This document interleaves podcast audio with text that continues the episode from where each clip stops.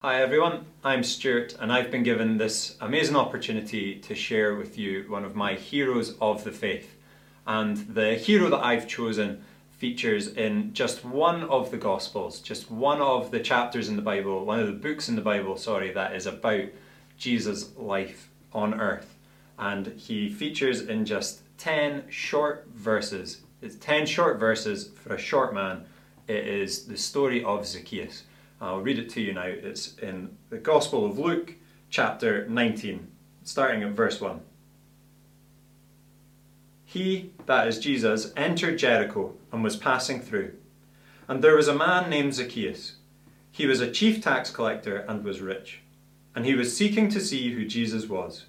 But on account of the crowd, he could not, because he was small of stature. So he ran on ahead and climbed up into a sycamore tree to see him for he was about to pass that way. And when Jesus came to the place, he looked up and said to him, Zacchaeus, hurry and come down, for I must stay at your house today. So he hurried and came down and received him joyfully. And when they saw it, they all grumbled, He has gone in to be the guest of a man who is a sinner. And Zacchaeus stood and said to the Lord, Behold, Lord, the half of my goods I give to the poor. And if I have defrauded anyone of anything, I restore it fourfold. And Jesus said to him, Today salvation has come to this house, since he also is a son of Abraham. For the Son of Man came to seek and to save the lost. Father God, we thank you for your word. We thank you for this um, story of Zacchaeus. We thank you that each word in your uh, book in the Bible is breathed out by the Holy Spirit.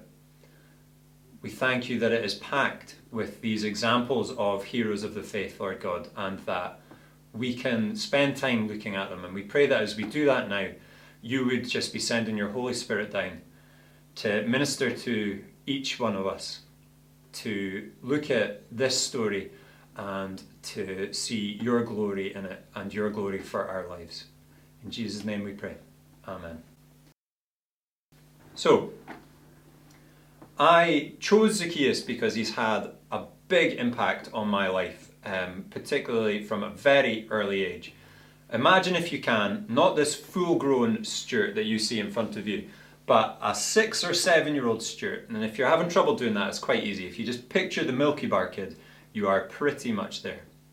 And when I was younger, my parents would spend time at night um, telling Bible stories to me and my brothers. And I remember this one in particular that my mum sat, sat us down, or when we were getting ready for bed, she told us this story of a short man that heard that Zacchaeus, um, that heard, sorry, that Jesus was coming to his town, and he was desperate to see him when he heard. But there were so many people that wanted to see Jesus coming through his town that he couldn't see past them.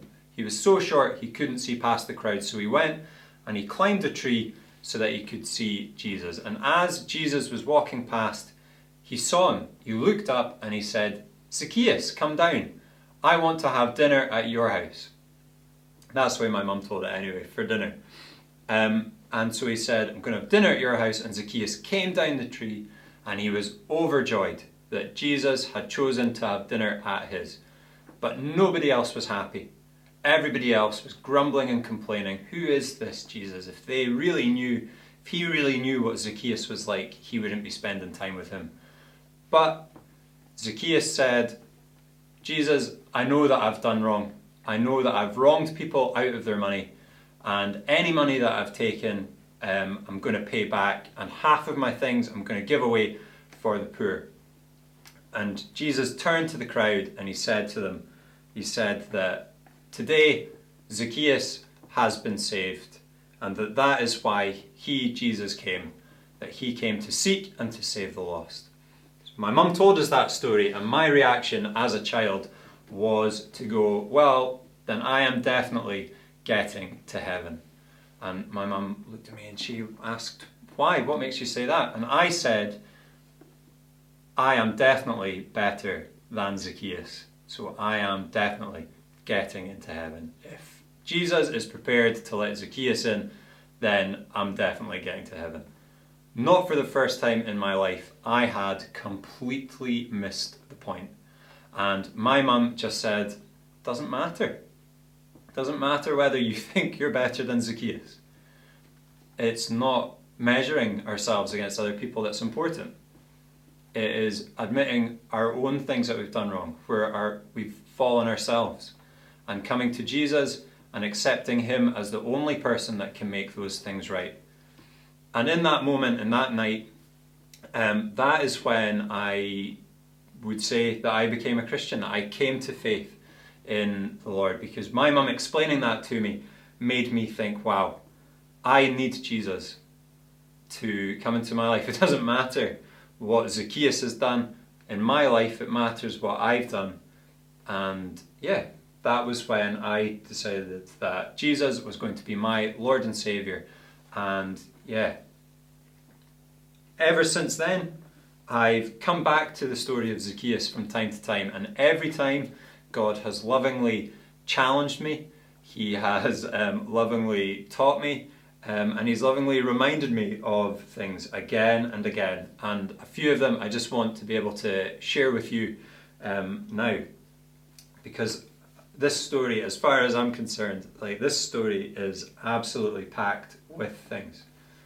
Um, so let's dive in. From the beginning, we see that Jesus is going through um, the town of Jericho, and this is his second last stop on his way to Jerusalem, on his way to the to the city where he would ultimately be crucified on a cross for the sins of the world, and where he would then rise again.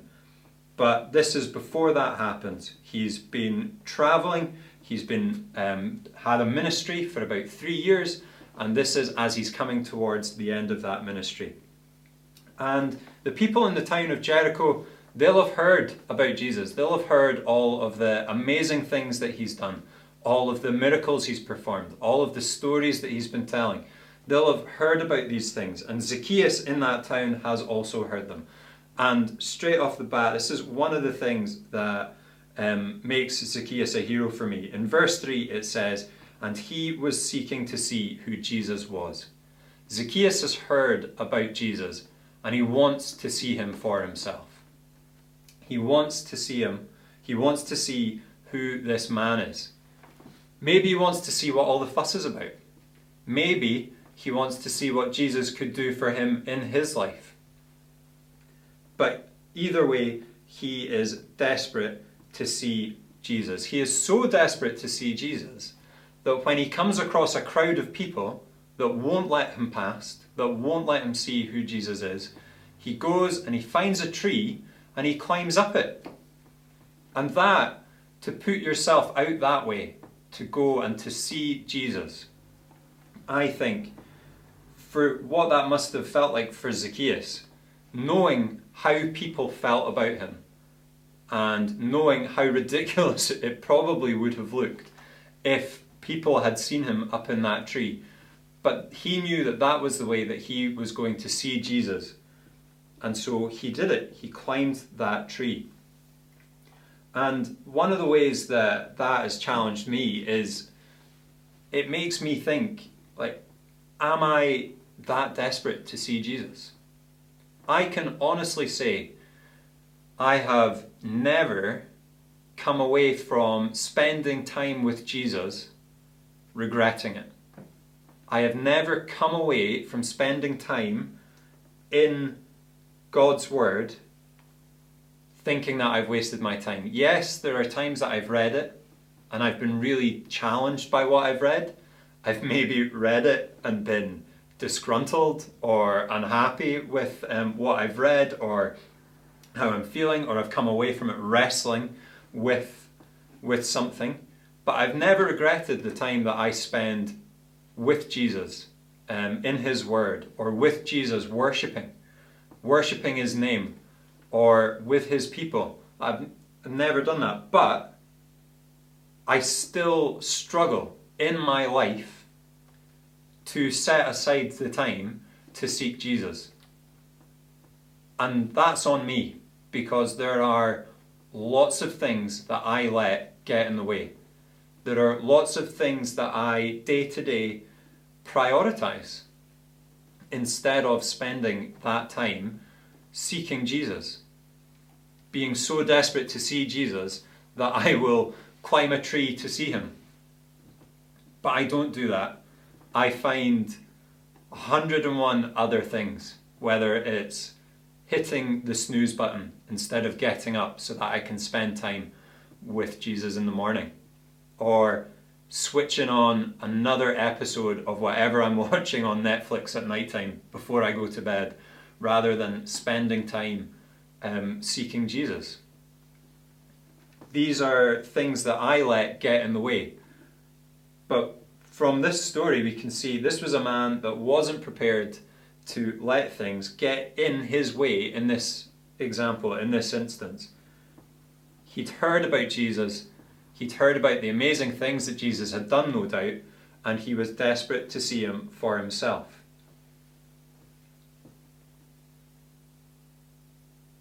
Jesus was walking along and he looks up in the tree. And the next bit comes apart that for me, growing up when I was younger, when I heard this story, I thought, that seems a bit odd. Jesus looked up in the tree and he knew immediately who Zacchaeus was. And you could look at that and say that maybe it's because, as much as uh, Zacchaeus had heard about Jesus, that Zacchaeus had a reputation of his own, but I don't think it's that at all. It's because Jesus knows us by name and he calls us by name. And we can see that in this story. Jesus looks up into the tree and he says, Zacchaeus, hurry and come down. He's calling Zacchaeus to him. And it's the next bit as well that seems that seemed really odd for me growing up when he says, For I must stay at your house today.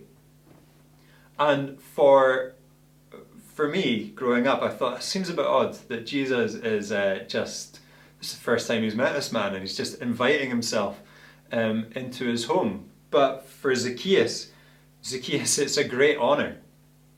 And the next thing for me that makes Zacchaeus a hero is in verse 6 it says, So he hurried and came, he obeyed Jesus and received him joyfully. He received him joyfully he was overjoyed. He met Jesus. This was his first time meeting Jesus the man. Jesus has called him by name, and Zacchaeus is overjoyed. He's bursting with joy. He is joyful that Jesus has said that I'm coming to yours.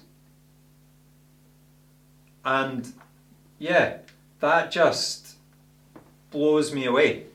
When I received uh, Jesus, when I heard this story, like I remember that's how I felt as well. I felt joyful. And that's not to say that every moment of my life since then I have felt joy or looked happy. Far from it. But spending time with Jesus does give me that joy. And it doesn't make me feel happy in the face of everything that's going on in my life. It doesn't suddenly make me feel like everything in um, my life has, has gone. But what it does is spending time with Jesus reminds me that Jesus is Lord. Jesus is Lord. Jesus is Lord of my life. Jesus is coming in to my life and He is working in it and He is working in me and He promises that. He promises that when you accept Him as your Lord and Savior, that He is with you. He is with you to the ends of the earth. He'll never leave you and He'll never forsake you. And it's finding that joy in Him. It's not finding that joy and that happiness in every individual situation because on earth it's just not humanly possible, I think. Or certainly not what I've experienced in my life. But there is true joy in the person of Jesus. And the way that we see Zacchaeus really, truly finding joy in Jesus is probably one of the biggest reasons why he is a hero of mine. A hero of the faith, not just a hero of mine, but a hero of the faith, is that he receives Jesus joyfully and he's changed. He receives Jesus joyfully and he is changed. He's met with Jesus, Jesus has called him by name, and he is changed instantly. Instantly. And it wasn't just that he met Jesus and stopped cheating people. It wasn't just that he did that, it was that Jesus has come into his life and has changed his heart and has changed his attitude and the love that Jesus has shown in calling him by name and saying, I'm going to come to your house, is overflowing from his life now. It's changed him, it's changed his attitude towards people, it's changed the way that he's going to act towards people. Because he doesn't just stop cheating people, he gives away half of everything that he owns and he says that if he's cheated anybody, which he ha- definitely has by the sounds of things, he's going to pay them back fourfold. That is going to cost him. But it has changed his heart. And he's able to make that change because he's received Jesus joyfully. If you think that just accepting Jesus and begrudgingly accepting Jesus or begrudgingly accepting his teachings, then it's going to make you miserable. Doing what you feel you have to do out of just a sense of duty or out of just a sense of rule following or out of just a sense of obligation to other people because of what they see if you do that, you're not going to experience the true joy that Jesus promises, the true joy that God wants to give, the true joy that will come by the Holy Spirit working through you and in your life. Zacchaeus receives Jesus joyfully and it changes him. Taking those things in the first place wasn't right for Zacchaeus. Cheating people out of their money wasn't right. The job of a tax collector back in that time wasn't isn't the same as it is now, as much as people may think it might be. It was an office, an important office given to people by the Romans at that time.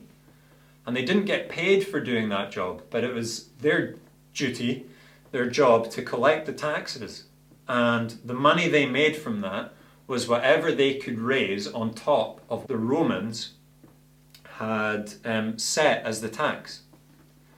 So any money that Zacchaeus was making from this, he was directly taking from people.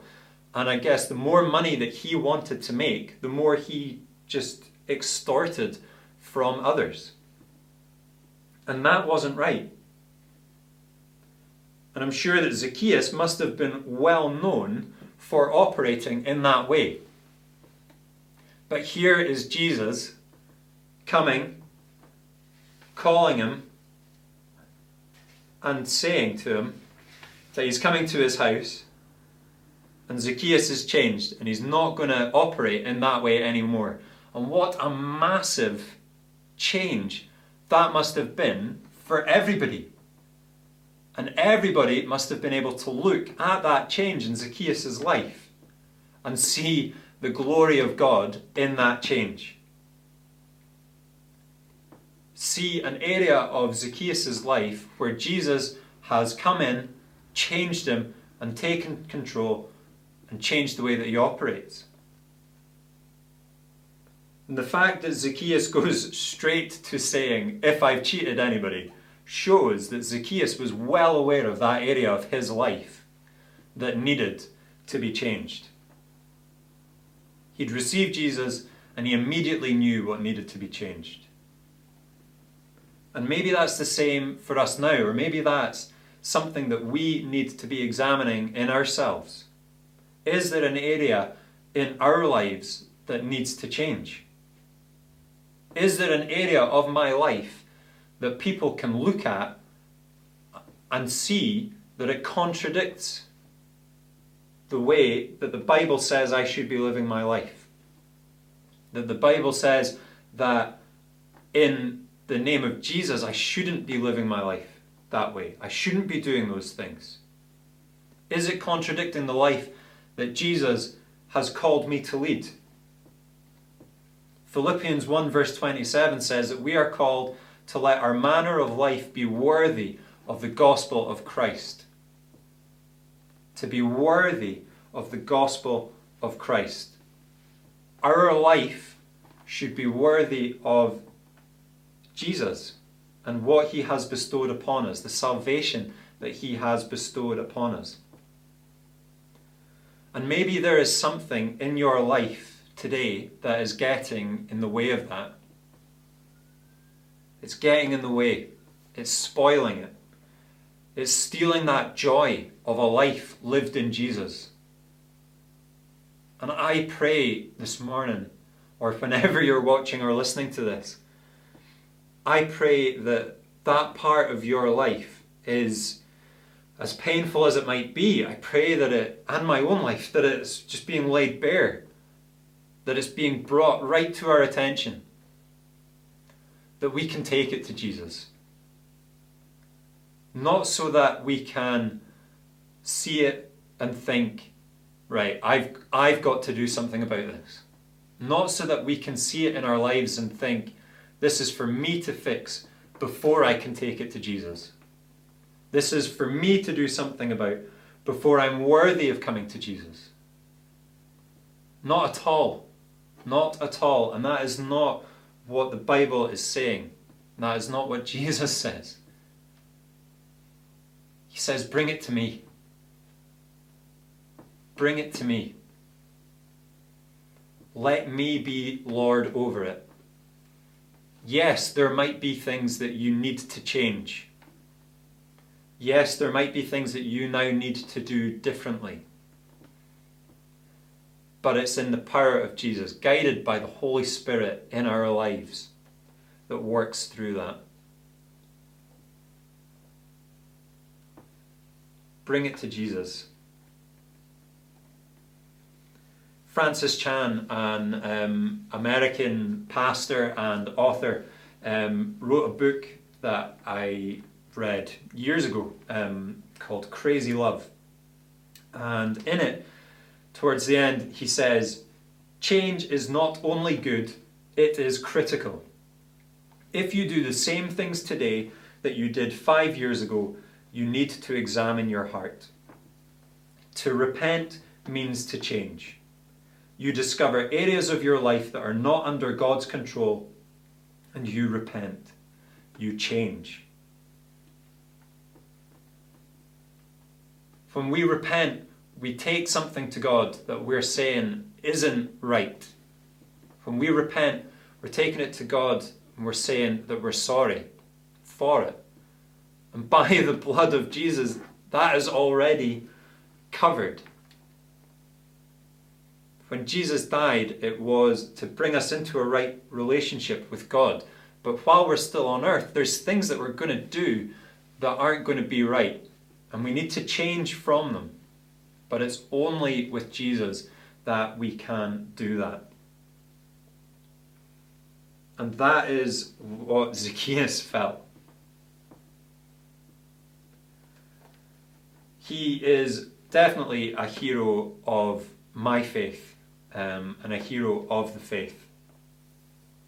And so often when we read stories, whether it's um, a novel or watching a film or watching something on TV, we watch, um, we, we hear these stories about heroes and we immediately want to identify with the hero. But for every hero, there's a villain. Um, and in this story of Zacchaeus, we see the crowd and their response, their reaction to everything that is going on. And as much as it pains me to say it sometimes, I see a really uh, poor reflection of um, my six and seven year old um, attitude towards Zacchaeus um, in this crowd, um, and an attitude that maybe some of us need to need to check as well, because when we look at this story, as much as we want to identify with the hero, Zacchaeus helps to humble us, and the crowd is a warning to examine our attitudes towards others. Because we might not voice it as blatantly as the crowd do here. We might not turn to Jesus and say, What are you doing with this person? That person's a sinner. What are you doing? We might not be that blatant, but we might have an attitude in our heart when we see Jesus calling people to Him, when we see, pe- when we see Jesus calling people to our churches, or we see Jesus working in the lives of other people, and we think, What are you doing? What are you doing working in that person's life like that? And Jesus, in this story, he turns and he says it to Zacchaeus, but I'm sure he's speaking to the whole crowd. In the same way that I'm sure he is speaking to our hearts now. He says, Today salvation has come to this house, since he also is a son of Abraham. For the Son of Man came to seek and to save the lost. And this is a This is an accusation that had been leveled against Jesus before.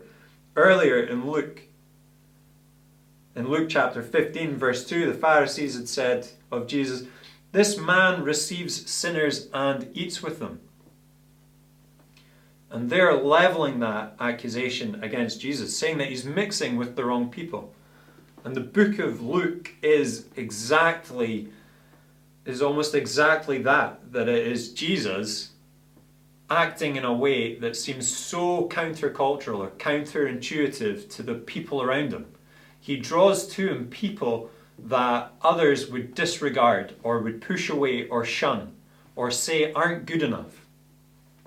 But he says that's exactly the people that he has come for. And we need to, yeah, like I say, it's a warning. We need to examine our hearts. We need to make sure that we're not being an obstacle to people that we're not picking and choosing who we think Jesus should be working in the lives of because Jesus is Lord and Jesus is going to work with who he's going to work with. And whether we can understand it or not, that's what he's going to do. And as much as we need to take it as a warning, we also need to be massively comforted because as much as we might not think it, when Jesus says, or we might not want to think it, when Jesus says the Son of Man came to seek and save the lost, that's what we were. We were lost and we needed saved. We were not able to do that for ourselves. We're not able to save ourselves and put ourselves in a right relationship with God. We can't have the attitude that six or seven year old Stuart had of saying, I'm definitely better than that person, so I'm okay. Jesus is saying, no, that is not how it works at all. He came to seek and save the lost. He died for our sins. He died that the things in our lives that are wrong might be forgiven, that we might be brought into a perfect relationship with God. When we see Zacchaeus, we see a man that was desperate to see Jesus, a man that would do anything to catch a glimpse of him. We see a man who, when called down by Jesus by name, received him joyfully and we see a man who reflected that joy and God's glory to the world in the way that he let Jesus change his life. And I pray that that is happening in our lives. today that as that we are desperately seeking Jesus, that we're receiving him joyfully when he calls us by name. And that when we do that, we open our hearts to let him change us for his glory, that we might reflect the love that he has shown to us to a watching world so that we can point them in the direction of our glorious God. Amen.